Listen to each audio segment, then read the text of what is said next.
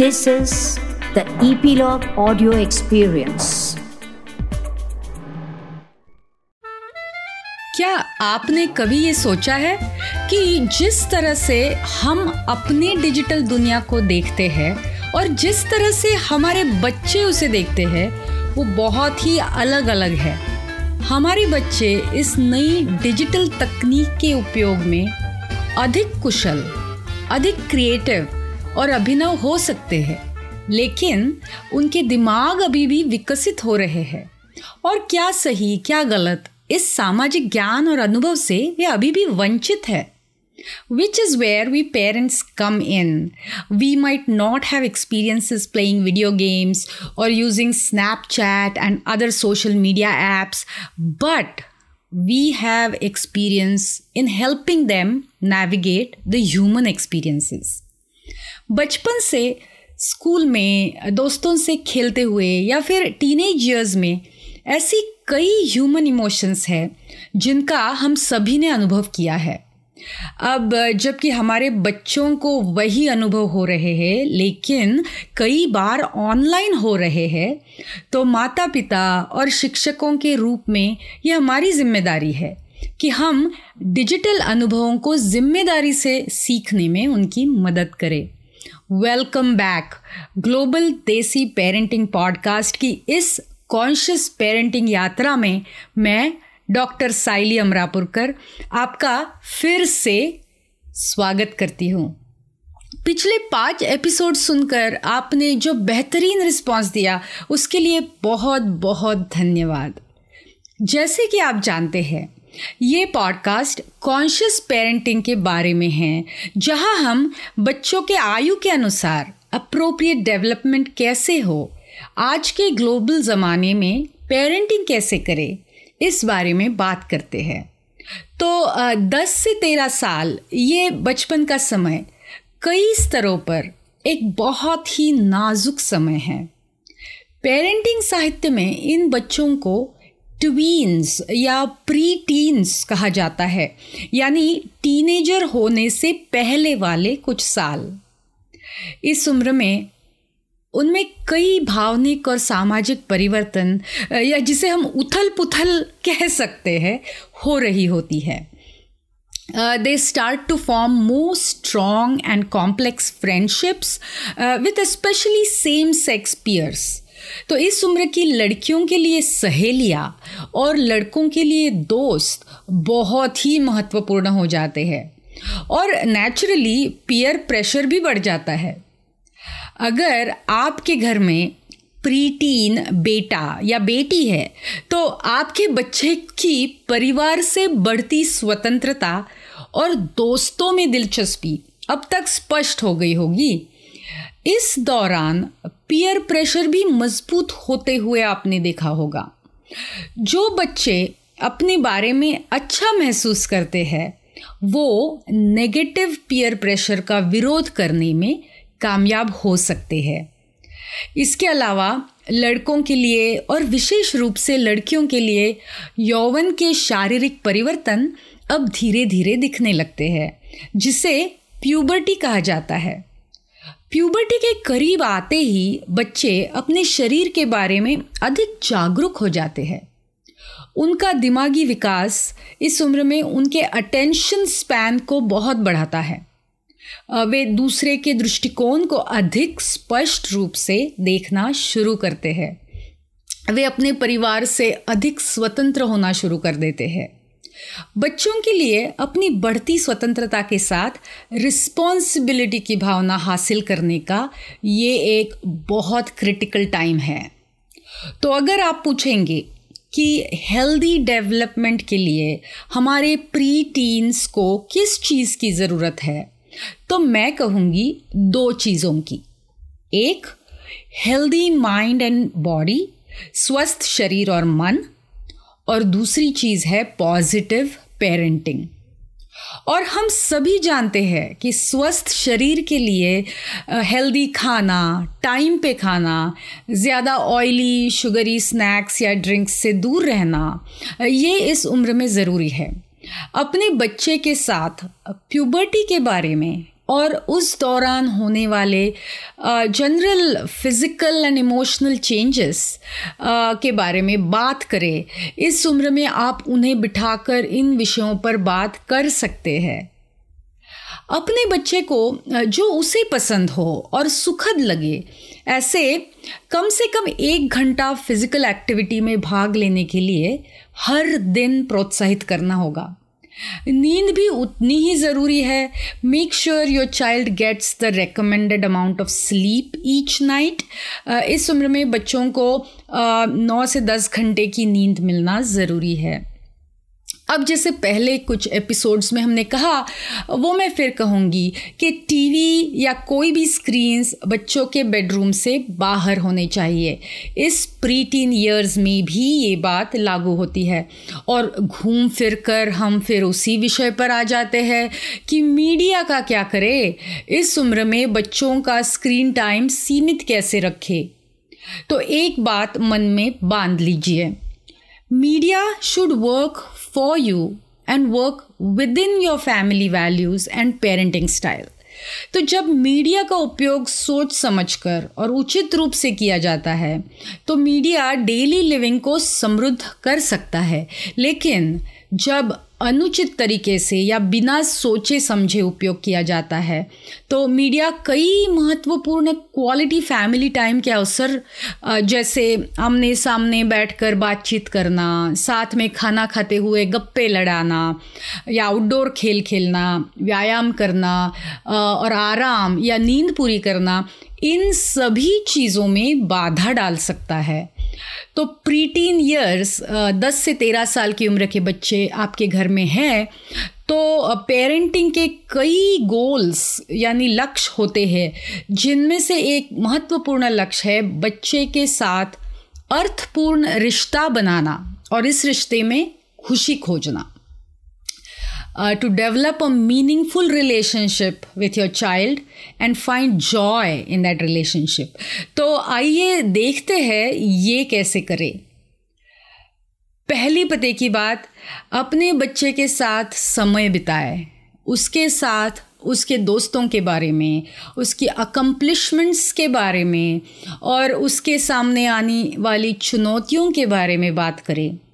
ये अकम्पलिशमेंट्स छोटी छोटी भी हो सकती है।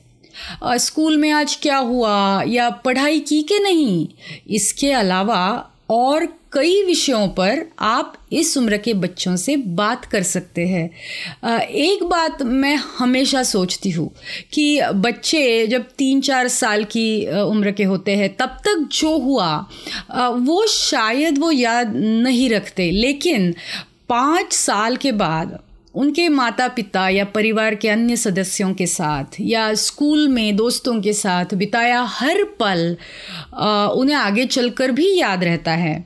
मम्मी, डैडी ने उनके लिए क्या किया या क्या नहीं किया, ये बाद में आपको सुनने को मिलेगा। आपको लगेगा उनका ध्यान नहीं था, लेकिन उनका पूरा ध्यान होता है। तो इस उम्र में, दिन में कुछ समय अपने प्री टीन बेटा या बेटी के साथ ज़रूर बिताए। उन्हें जिन विषयों में रुचि है, उन विषयों पर बात कीजिए। वीडियो गेम्स हो या लेटेस्ट म्यूज़िक वीडियोस हो जैसे आजकल के पॉप बड़ा पॉपुलर चल रहा है प्री टीन्स में। या वो कौन से टीवी शोज़ या मूवीज़ देख रहे हैं, वगैरह वगैरह। इससे क्या होगा कि उनकी दुनिया में क्या चल रहा है, इस चीज़ से वाकिफ़ होने में आपको मदद मिलेगी। इस उम्र में अगर बच्चे के साथ आपने ये रिश्ता बना लिया तो आगे चलकर, खासकर टीनेज ईयर्स में, और जब वो और भी बड़े हो जाएँगे तो उनसे संभाषण का मार्ग खुला रहेगा। और बच्चे भी सीख जाएँगे कि वो अपने माँ बाप से आकर मन की बात बोल सकते हैं। कभी कभी बच्चे माँ से कोई बात खेल कहने में कॉन्फिडेंट फील करते हैं। कभी कभी उनको बाबा से जाकर कुछ बात कहना सेफ़ लगता है। तो ये हर बच्चे के लिए अलग अलग होगा। लेकिन non-judgmental communication is a basic key to any successful parent child relationship इस वाक्य में नॉन जजमेंटल ये शब्द सबसे इंपॉर्टेंट है। और आने वाले कुछ एपिसोड्स में हम कम्युनिकेशन के बारे में बात करेंगे तो इसके बारे में और डिटेल में जाएँगे। दूसरी पते की बात, अपने बच्चे को अपने लक्ष्य, अपने गोल्स खुद निर्धारित करने में मदद करे। Help your child set his own goals उसे उन गोल्स को पाने के लिए जिन स्किल्स और एबिलिटीज़ की ज़रूरत होगी, वो कैसे विकसित की जा सकती है, इसके बारे में सोचने के लिए उसे ही प्रोत्साहित करें। यही उम्र है जब बच्चे धीरे धीरे अपने लाइक्स और डिसलाइक्स पहचानना शुरू करते हैं। तीसरी पते की बात। Help your child develop his own sense of right and wrong हम सब जानते हैं कि 10-12 साल की उम्र में और उसके बाद बच्चे बिल्कुल इंडिपेंडेंटली बाहर जाते हैं। फ्रेंड्स के साथ मिलते जुलते हैं। आजकल ऑनलाइन तो वो हमसे ज़्यादा सोशल मीडिया का इस्तेमाल करना जानते हैं। तो हम कितना भी चाहे शारीरिक, मानसिक खतरे से या हानिकारक अनुभवों से हम पूरी तरह या हर समय उनको प्रोटेक्ट नहीं कर सकते। तो 10 से 12 साल की यही वह उम्र है जब बच्चे को विश्वास देना चाहिए और सही क्या है, गलत क्या है, ये कैसे समझना है, ये सिखाना चाहिए। तो टॉक विथ हिम और her about risky things friends might pressure him or her to do, like smoking or dangerous physical activities or um, how to deal with bullying.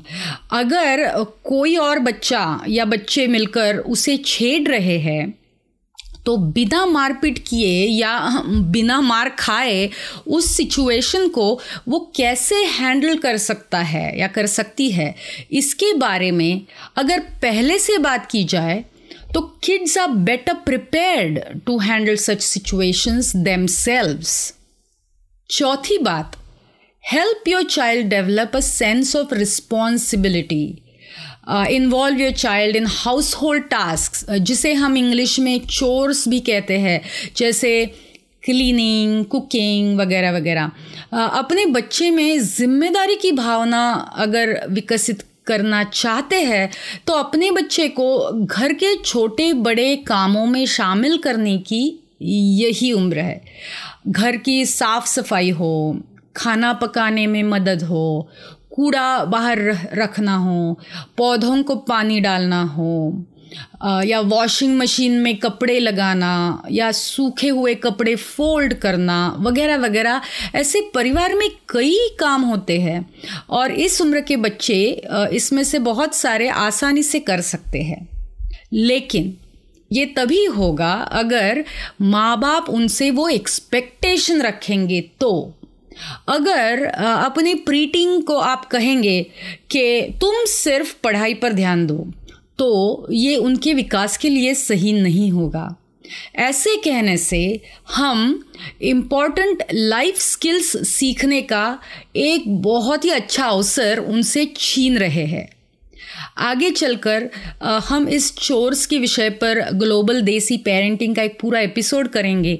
तो इस बारे में आपके जो भी सवाल है, वो हमें ज़रूर भेजिए। पांचवी पते की बात। Use discipline to guide and protect your child instead of as a punishment to make him feel bad about himself or herself तो डिसिप्लिन ये एक टूल है एक अवजार है जिसका हर बच्चे के साथ अलग अलग तरीके से उपयोग किया जाना चाहिए खासकर इस उम्र में बच्चे फेयर अनफेयर क्या सही है क्या गलत है ये जानते हैं उन्हें बस वैल्यूज़ का स्ट्रक्चर देना हमारा, यानी माता पिता टीचर्स आदि बड़े लोगों का काम है। प्रशंसा का उपयोग करना भी बहुत आवश्यक है। मेरा ऐसा मानना है कि हम देसी पेरेंट्स अपने बच्चे की प्रशंसा करने में कंजूस होते हैं। We do not praise our children enough सही तरीके से प्रशंसा कैसे की जाए? ताकि बच्चे का सेल्फ कॉन्फिडेंस बढ़े, लेकिन उसी के साथ वो रियलिस्टिकली अपने स्ट्रेंथ्स और वीकनेसेस के बारे में भी सोच सकें। ये हम अगले एपिसोड्स में ज़रूर देखेंगे। तो आज के लिए इतना ही। फिर मिलेंगे ग्लोबल देसी पेरेंटिंग के अगले एपिसोड में। तब तक आप अपने सवाल और कमेंट्स हमें ज़रूर भेजिए। अगर आप ग्लोबल देसी पेरेंटिंग के किसी खास विषय में और जानकारी चाहते हैं तो हमें ज़रूर बताइए और हम उस पर आगे बात करेंगे। और हाँ आज अपने बच्चों को प्यार भरी झप्पी देना नहीं भूलना। G D P global desi parenting podcast सुनने के लिए धन्यवाद। याद रखें कि जैसे पेरेंटिंग एक रिश्ता है, वैसे ही हमारा पॉडकास्ट भी आपकी प्रतिक्रिया, टिप्पणी और प्रश्न पर निर्भर है। वो हमें ज़रूर भेजिए और अगले एपिसोड्स में हम उनका जवाब देने की कोशिश करेंगे। ईपीलॉग मीडिया वेबसाइट पर या अपने पसंदीदा पॉडकास्ट स्ट्रीमिंग ऐप पर। जैसे Jio Saavn, Gaana Spotify Google podcast Apple podcast Hubhopper और अन्य किसी पॉडकास्ट ऐप पर ग्लोबल देसी पेरेंटिंग पॉडकास्ट को ज़रूर सब्सक्राइब कीजिए। Thank you